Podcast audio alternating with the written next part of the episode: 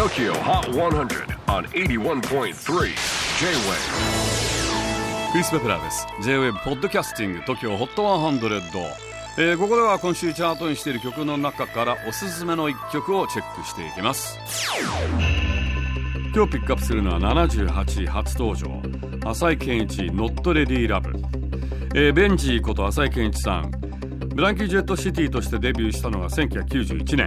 今年でなんと30年。2000年にブランキー解散後はシャーベツ、アジコ、ユラといったバンドやソロ名義で活動していましたがそんな浅井さんの最新ソロアルバムが「キャラメル・ゲリラ」「ノット・レディー・ラブ」はそこからの一曲です。本人曰く自分の自然な日常を歌った曲だそうです。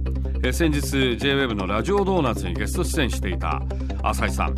その時自分の日常の朝の過ごし方を話していました。朝は5時半から6時頃に起床。カフェラテを入れながらキッチンの窓から外の景色を眺めるのが朝のルーティーンだそうです。